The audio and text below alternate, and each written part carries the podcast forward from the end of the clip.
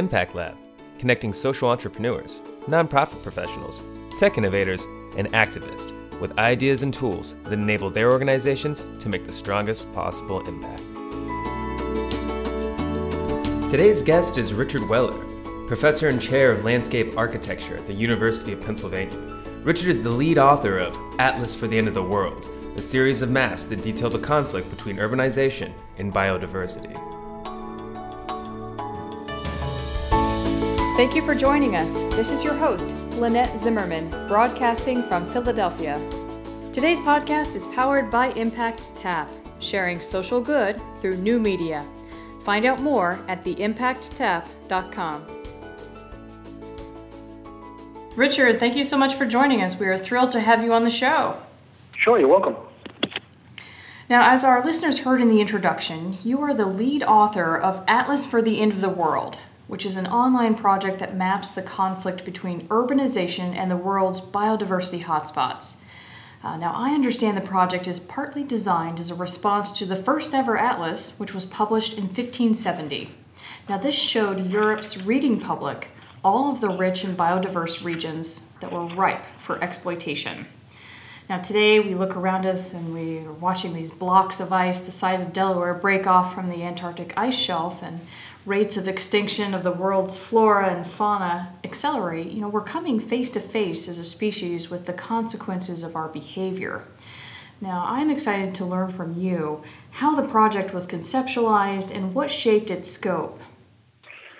Uh, the project was conceptualized um, and inspired by the fact that we're uh, about two or three years away now from the end of what is called by the United Nations the decade of biodiversity. And one of the key features of the decade of biodiversity, which perhaps listeners are not familiar with, is uh, a set of biodiversity global targets and those targets are administered by something called the Convention on Biological Diversity, which is headquartered in Montreal as a branch of the United Nations. And it administers a convention to which virtually every country on earth is a signatory. So every country on earth, bar the United States and one or two others, has agreed to meet these biodiversity targets. And the key figure the, the really important number that everyone's agreed on is that we will collectively protect or have legally protected 17% of the world's terrestrial surface area by 2020 and 10% of the world's oceans by 2020.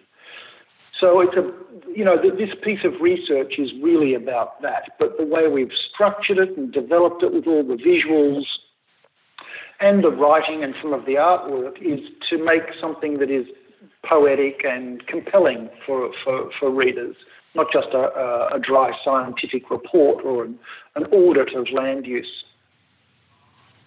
I think you just brought up a, a great point that uh, I wish to expand on, and that's the visualization component of the crisis itself. Uh, the maps uh, that you've created are showing a stunning degree of detail, depict how isolated pockets of conservation are scattered around the world. What is the visualization component of the project ultimately trying to accomplish, and who is your audience? Who are you trying to reach? Um, okay, the first part is the. Let me just break down the visualizations for you. The project begins with an image of the Earth as a whole. And on that image of the Earth, you know, you typically see the beautiful blue marble and it's ooh and ah, and it's a lovely thing.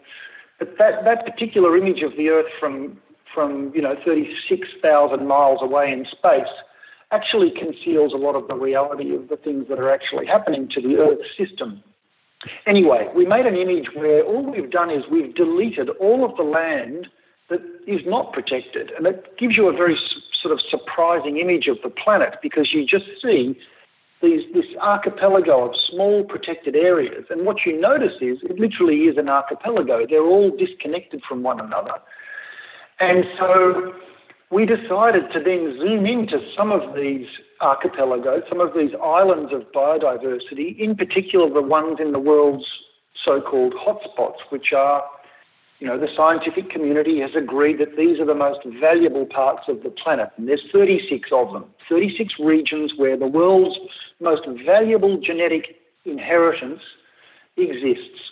So we've zoomed into those areas and then we've done land use mapping, which shows at a much finer grain what land is protected, what land is agricultural, and most importantly, we've, we've looked at all of the cities in those regions and looked at how those cities are growing because often those cities, in fact, 90% of them, are growing on a direct collision course with as I said, the world's most valuable biodiversity in these regions. And so, you know, we take the audience, we take the reader sort of down from a planetary scale down to what is called an eco-regional scale and a city scale, so that people can objectively and factually see what is protected, and then we can measure well how are we tracking in terms of reaching the United Nations targets by 2020.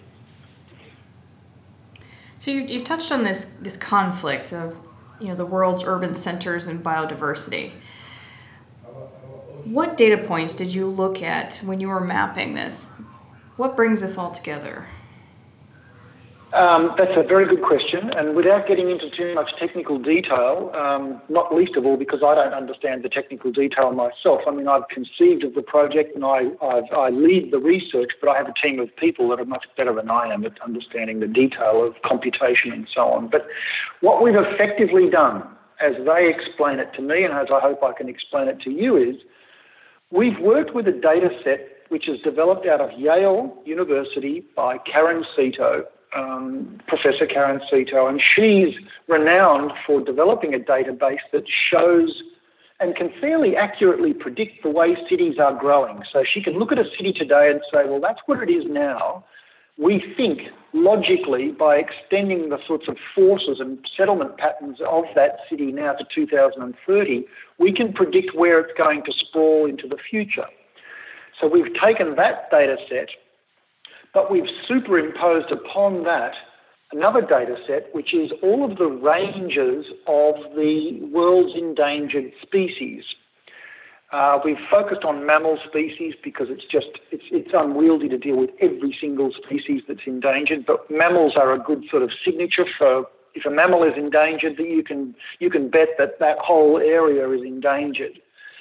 Um, so we've got a mapping of city growth superimposed on mapping of endangered species, and that flashes, then you get that sort of flash of conflict zones, which on the maps that people can look at on the website is always indicated by bright yellow. Now, a project of this scale has to uh, bring about new ideas, new concepts, new thoughts. And I want to hear from you uh, what you learned when, and what has surprised you through this process.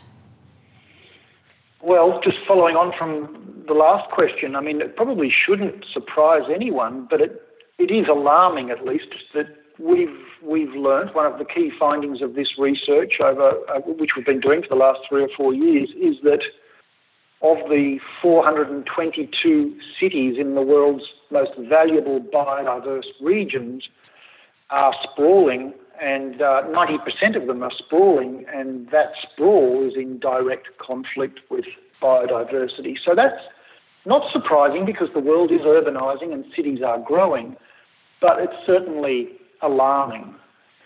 Um, it's also, I think, um, again, not surprising, but it's, it's interesting to realize that many of the regions of the world that are signatories to the Convention on Biological Diversity and therefore have agreed to reach a 17% protected area target are falling well behind.